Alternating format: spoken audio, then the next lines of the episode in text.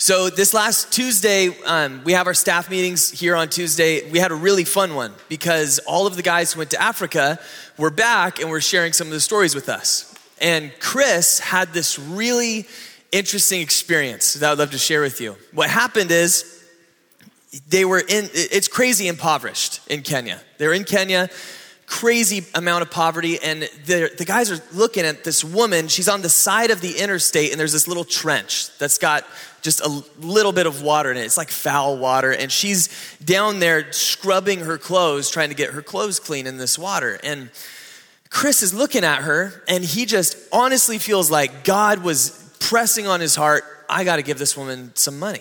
Like, I can really help this woman. It wouldn't hurt me at all. It will greatly benefit her. I, I have to do this. So he gets up and he walks up to her and he goes, Hey, um, you don't know me. My name is Chris, and uh, I, I just feel like God is telling me to, to give this to you. And he reaches his hand out. And Chris has got tattoos on his hand. And oh, is right. That's uh oh there. And she goes, Get away from me. And he goes, No, you, you don't understand. I, I'm not asking for anything. Uh, I just, I want to help you. I just feel like the Lord's telling me to give you this. And she goes, I don't want it. I see, I'm a Jesus follower. I, I'm a Christian, and Christians don't look like you. Christians don't have that. And Chris goes, Well, I am a Jesus follower too. And I've been talking to him, and she goes, I've been talking to Jesus, and I've been asking him to send me someone to help me. And he goes, Yeah, here I am, take the money.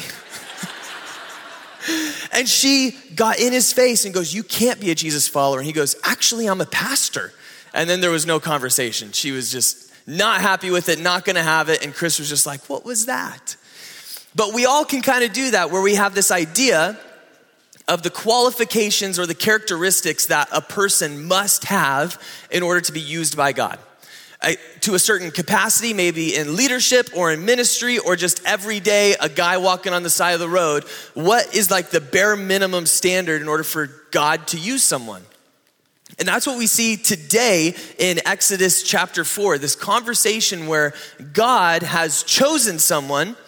We've been following this guy's life and God's divine plan for Moses. And in chapter 3, God introduces himself to Moses. Our conversation picks up halfway through their conversation, so we have to look at a little bit of chapter 3 to get an idea of what's going on. But Moses really doesn't even want to be used. Moses is trying to get out of this plan of God's any way he can. So he has five objections to the Lord. The first two are seen in chapter three. The first one is he says, But who am I? He goes, Moses is looking at the Lord. So here's what happens Moses is just enjoying his life. 80 year old man. He's got sheep. He's not expecting much more out of life. And all of a sudden, a bush bursts into flame and he goes, That's strange. I should go check that out. And when he goes over there, God starts talking to him. And in this conversation, he goes, You are going to go back to Israel and you are going to lead them out of Egypt. His first objection is, Who am I? I'm just a shepherd. I'm not, I have no status. I've got no power. I'm completely unimportant. You've got the wrong dude. But God responds to him and says, Yeah, but I'll be with you. And then the second objection is he goes, But what if I go to them who am I supposed to say you are? Like, what's your name? Who are you? It's essentially a question of can I trust you? Are you going to abandon me? Is this just a weird experience, one and done? And here's what the Lord says He says, I am that I am. So, Aristotle was a philosopher, and he had this idea when he was looking at the world and how things functioned is that everything that is in effect, everything that's being moved, must have been caused by a mover. But if you keep going back, what caused this? Well, then what caused this? And what caused this? Eventually, he came to a conclusion that there must be an unmovable mover. There's something or someone that is outside of creation that set all of creation into being. But with Aristotle's idea is this deity, this entity, it created everything, it set everything into motion that is, but this deity entity, this unmoved mover, is completely disinterested in humans. Either he's disinterested and doesn't care, or he's incapable. He doesn't get involved in the lives of humans because he can't. But the way that Yahweh introduces himself to Moses, he says, I am that I am. I am the God of Abraham, of Isaac, and of Jacob. Our God introduces himself to Moses saying, I am personally invested in these people's lives and I delight in being known as their personal God. I am their God, they are my people. And he calls himself I am that I am. He is the one who's always been. He's the one who's outside of creation, who's always existed, like the unmoved mover, but very unlike the unmoved mover, in that he is interested in getting involved in the lives of people. And that's why when Jesus said, he compares himself to the I am in the book of John, the, Phil, the Phila, not the Philistines, the Pharisees wanted to put Jesus to death for blasphemy, comparing himself to the God who always was, who is, and who will always be. So that's the God that we get introduced to. And so, starting in Exodus chapter 4, our conversation continues with Moses talking to Yahweh. So he's had objection one, which is, Who am I? Objection two, which is, Who are you? And this is his third one in verse 1 of Exodus chapter 4. Then Moses answered, But behold, they will not believe me or listen to my voice, for they will say, The Lord did not appear to you. So his third objection is when I left there, I was a wanted man. I'm a criminal. I murdered someone. And now I've been gone for 40 years, and I just show up one day and I go, Oh, hey, God showed up to me. They're not gonna believe me. So his, his first, his third objection is he's insecure. He doesn't believe he has any ability to compel belief. And I love God's response because it essentially sums up to, yeah, but it's not about you. So here's what the Lord says The Lord, Yahweh, said to him, What is that in your hand? He said, A staff. And he said, Throw it on the ground. So he threw it on the ground, and it became a serpent, and Moses ran from it. So I like, I like to picture that. So here, here's what happens. He's, but God, you've got the wrong guy. And God goes, what's that in your hand? And he goes, what's it? It's a staff. He goes, throw it on the ground. Okay, throws it on the ground. Throws it on the ground, and then just chaos ensues. You know, he's terrified of what he's just seen, that the staff that he has been holding for probably a long time throws on the ground, it becomes a full on snake, and Moses runs in fear. How human is Moses being portrayed right now? He's not some super courageous guy that God's like, you know, I could put this guy in a really tough situation. He's going to be brave. No way. He shows himself right now. God says, throw it on the ground. Okay. Ah! He gets freaked out. I just think it's so funny. The verses four through nine. But the Lord said to Moses, Put out your hand and catch it by the tail. It doesn't say how long it took him to do that, by the way.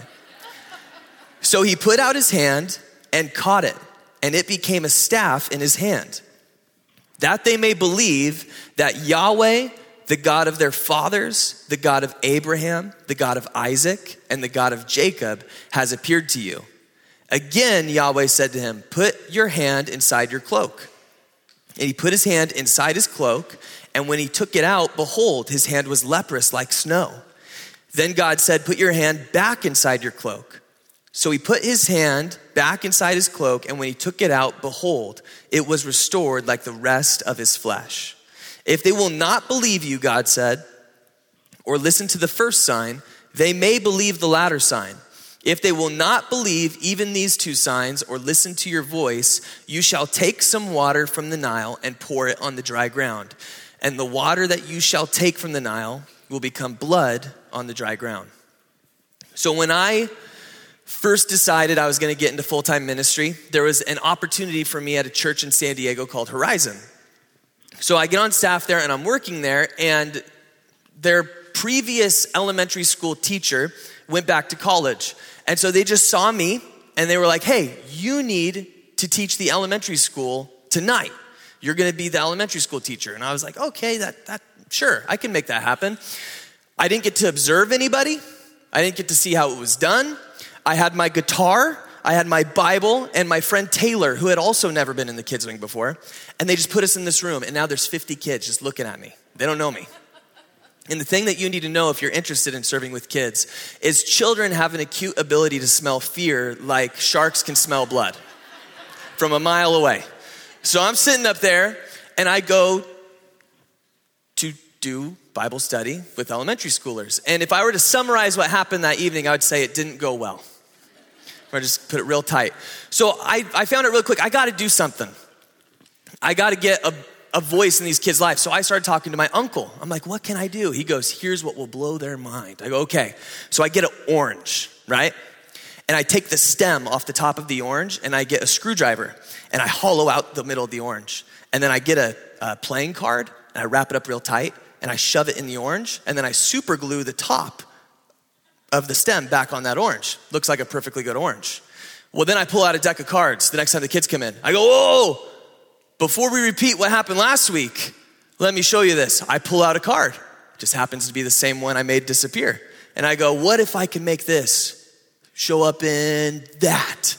Okay, so then I go, and oh, someone should open that. They open it up, and it's in the, guess who had their attention? I got some credibility, right?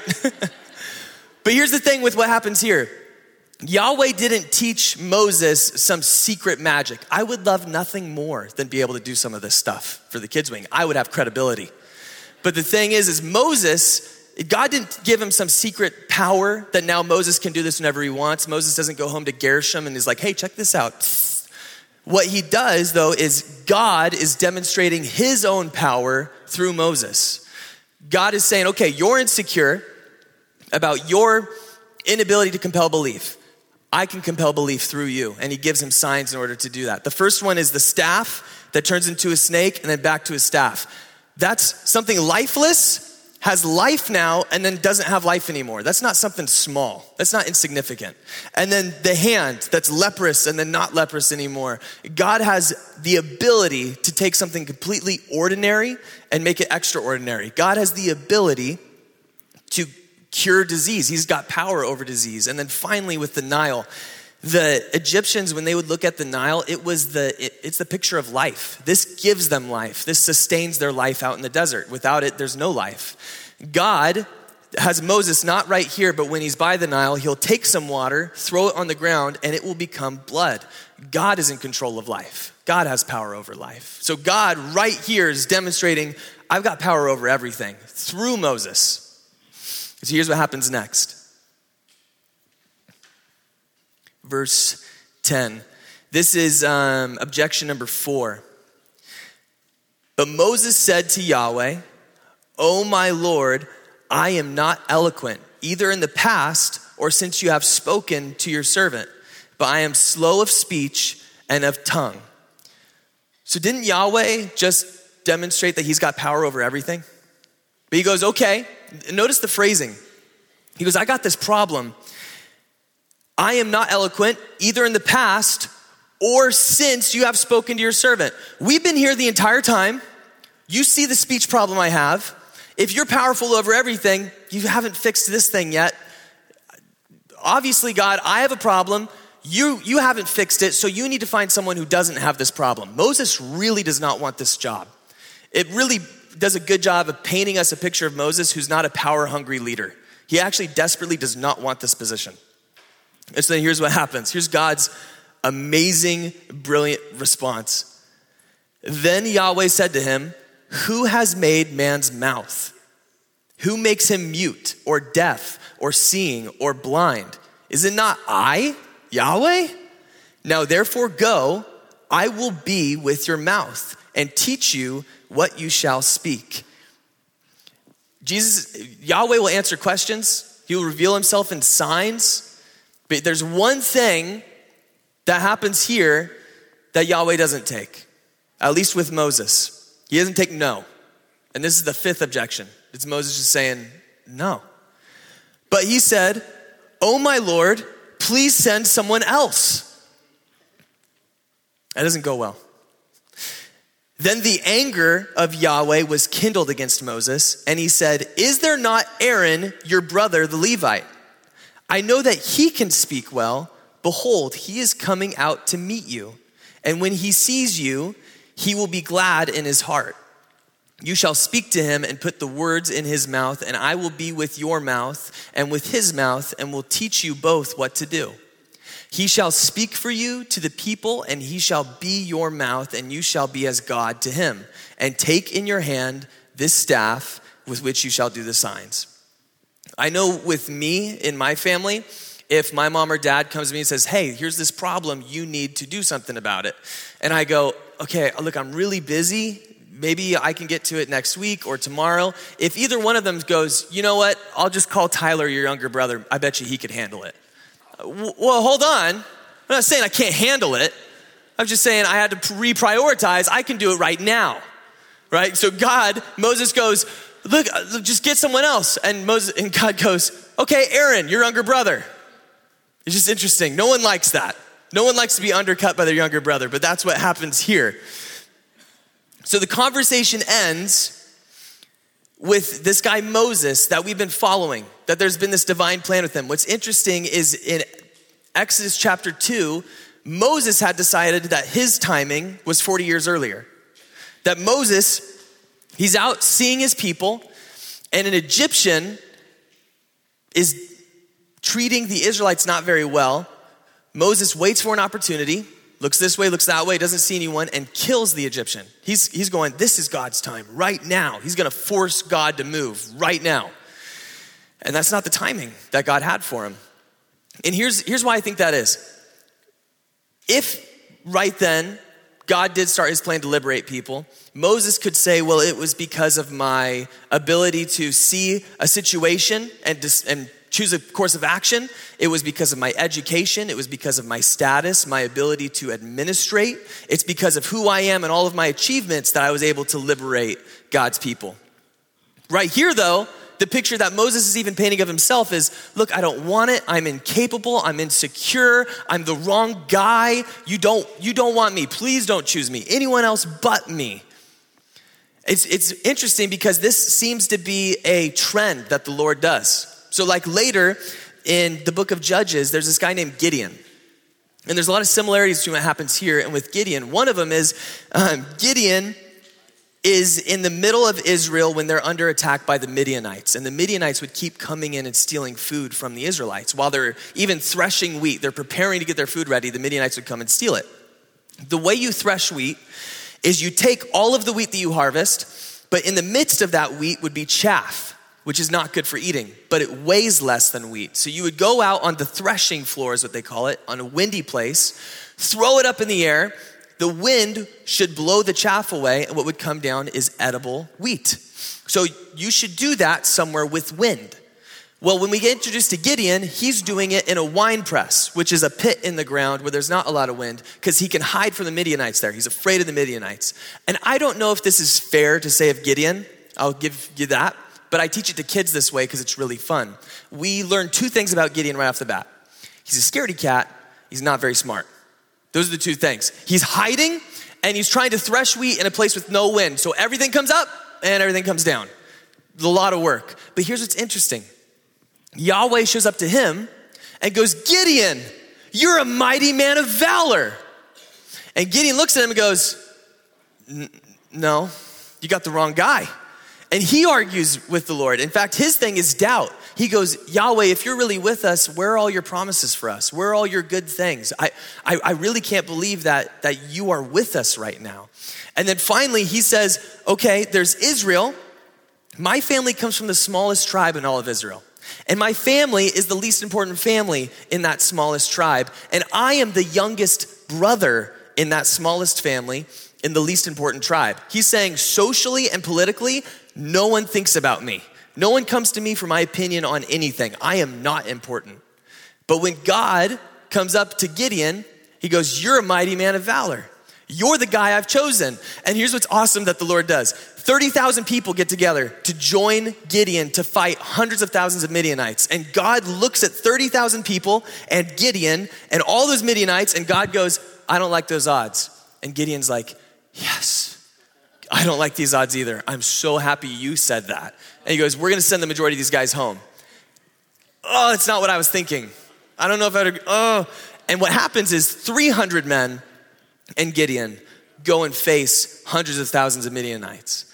And at the end, once God gave the victory to Gideon and he came home, who do you think the Israelites gave glory to? Yahweh. They're not giving glory to the dude who went with 300 people, that this nobody, this insignificant guy who's got no no experience in the military whatsoever, they would go, God was with this dude. God chooses Moses at a time in his life when he's going to be this feeble old man who doesn't talk very well, who's got no status, he's got a bad reputation. And when he does lead God's people out, people would have to say, Yeah, that was God doing something.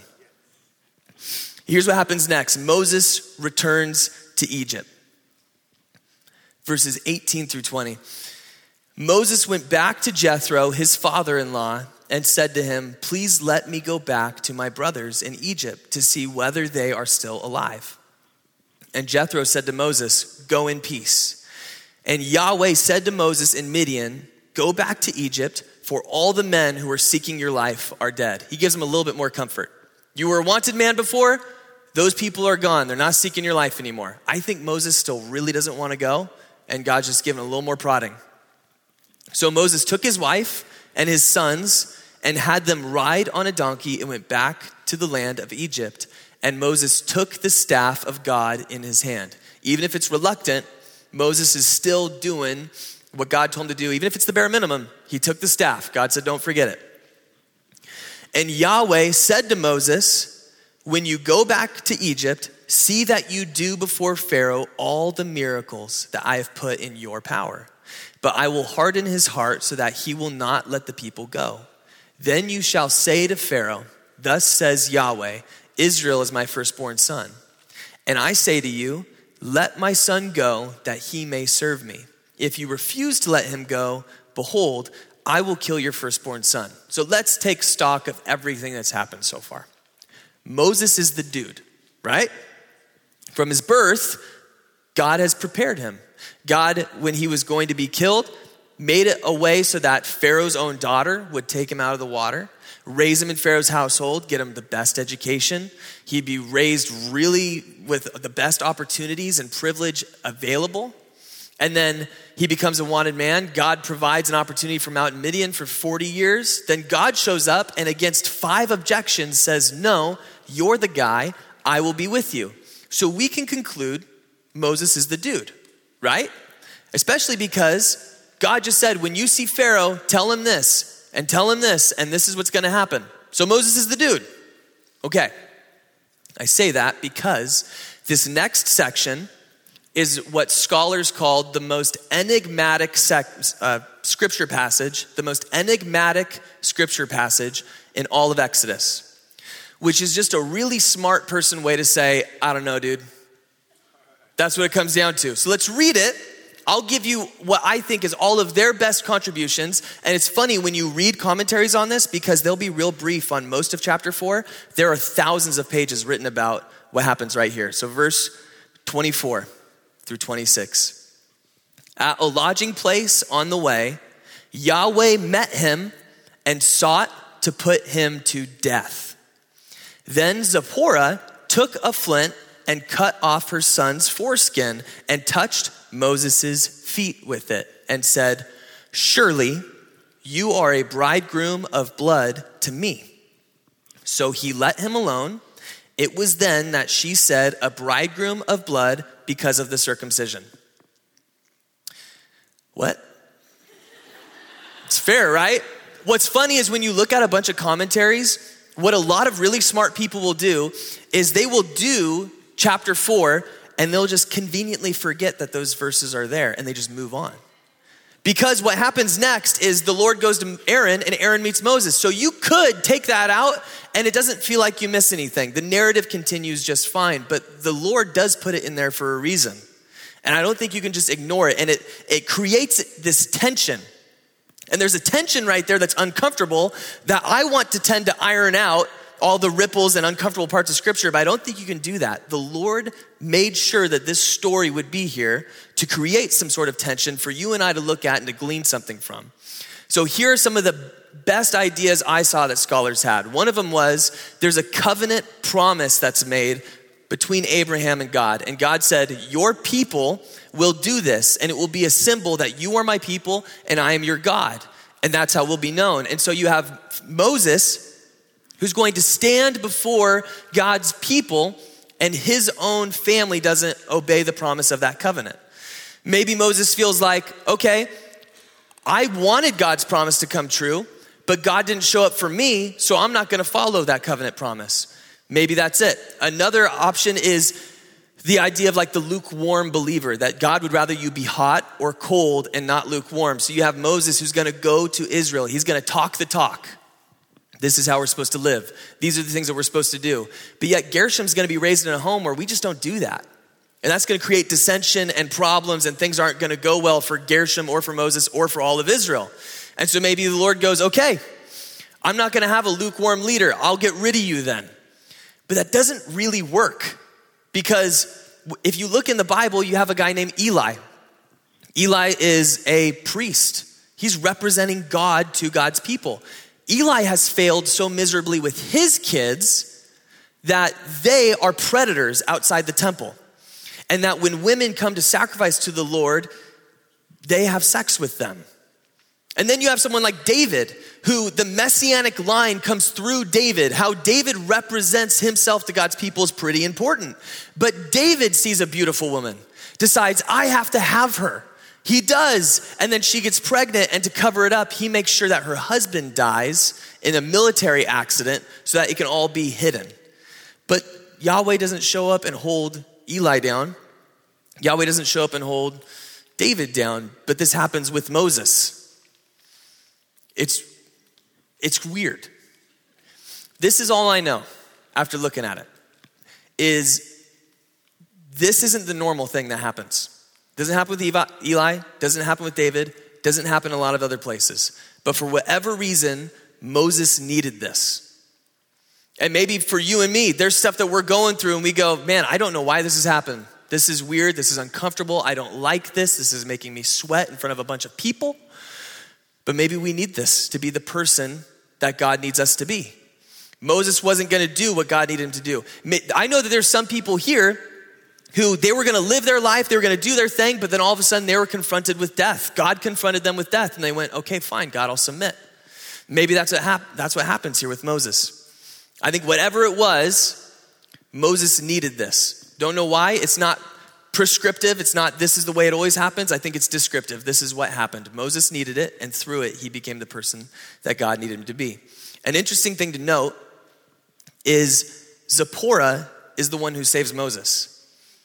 Again, in the book of Exodus, God has elevated a woman, someone who normally in this culture really wouldn't have been elevated or given a lot of status or esteem. Again, the hero is a woman. She did the right thing where the man failed. She did the right thing where the man wasn't going to come through. It's very, very interesting. Verse um, 27 through 31.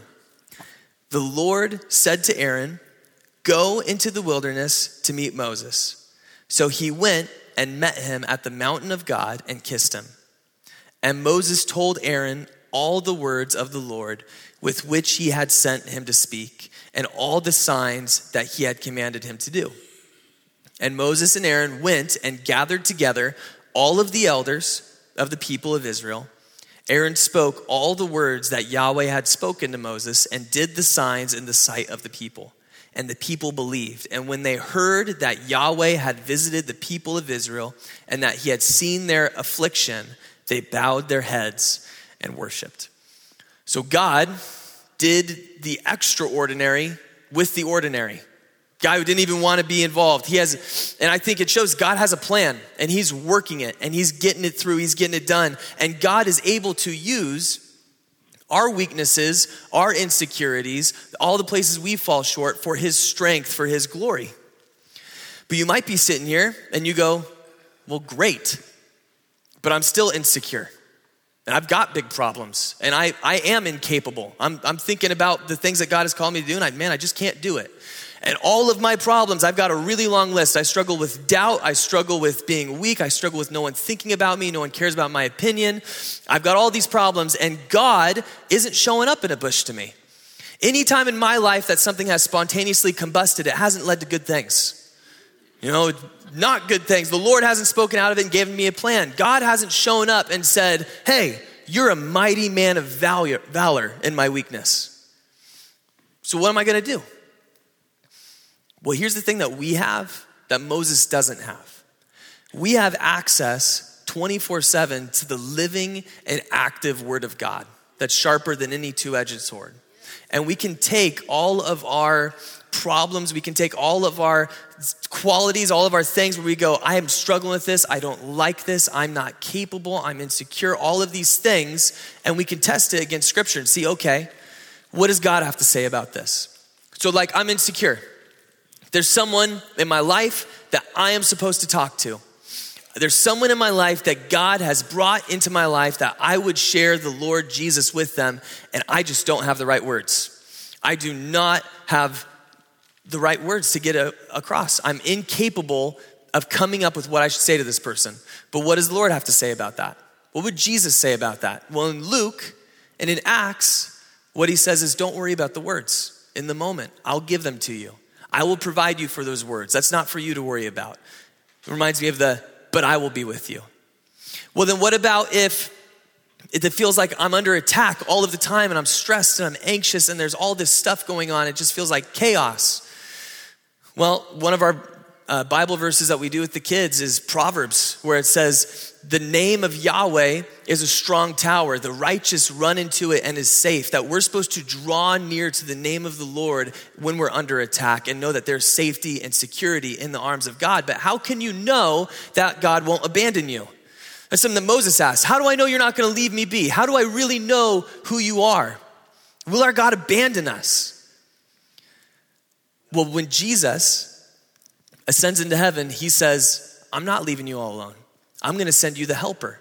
It's the Holy Spirit, and it's literally God indwelling in you. So if God was with Gideon, leading 300 people against all the Midianites, and if God is with Moses and his mouth and with all that he does, how much more is God with you and me when he literally indwells in us? That it's God living in us and through us and for us. So much more. So you have that idea of Aristotle's unmoved mover, where you have this God who's outside of everything, right? He's self contained, he's self sustained, nothing has caused him. He's, he's not conditional, there's no conditions that lead to him, he just is.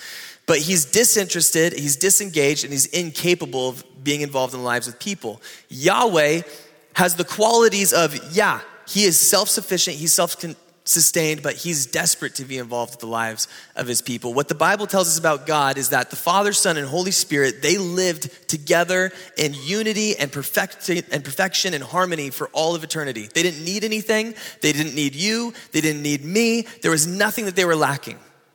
But they decided, we're going to create a world and our people will be in it and we'll be their God and we'll be able to have this perfect relationship. We'll share this perfection and harmony with people.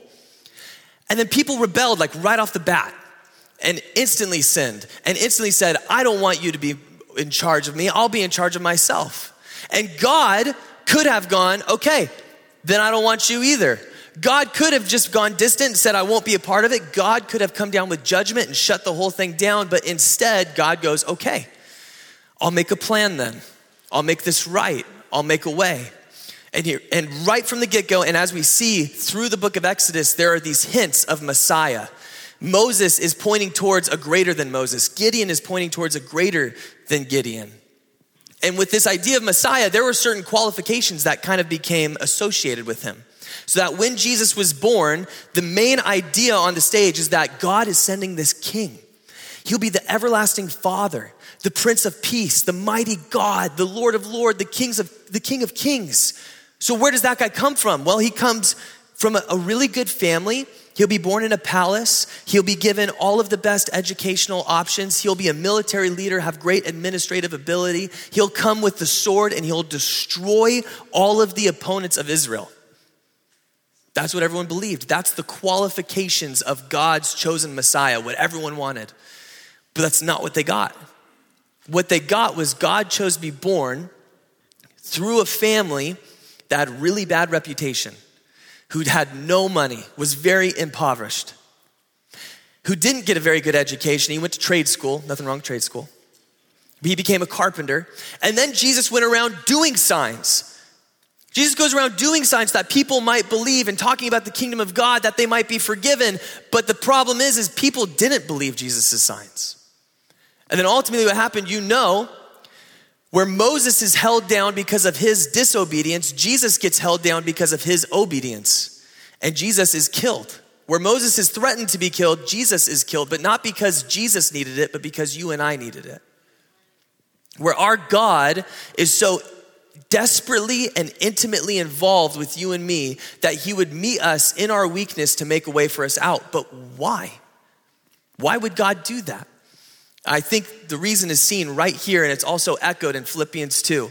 The last verse of Exodus chapter 4 says, And the people believed when they heard that Yahweh had visited the people of Israel and he had seen their affliction, and then they bowed their heads in worship. When we see Jesus and we see what our God had faced every temptation, our God has gone through everything you and I have. He's felt, he's felt insecurity, he's felt helpless, he's felt in places where it seems like God is nowhere to be seen. My God, my God, why have you forsaken me? Our God has experienced and understood exactly where we're at. And he experienced that affliction. What Philippians 2 says is he humbled himself to the point of a, of a servant, even to the point of death on a cross. And the reason why is so that every knee would bow and every tongue would confess that Jesus Christ is Lord to the glory of God the Father. We serve a God who has not abandoned us, He's not become distant, and a God who has delivered us. Amen. So let's pray. Jesus, thank you so much that you're a God who can be trusted and that the only qualifications that there are now is that we need to be sinners who recognize their need for a Savior, and then to call out and to trust in the name of the Lord Jesus Christ and know that we will be saved.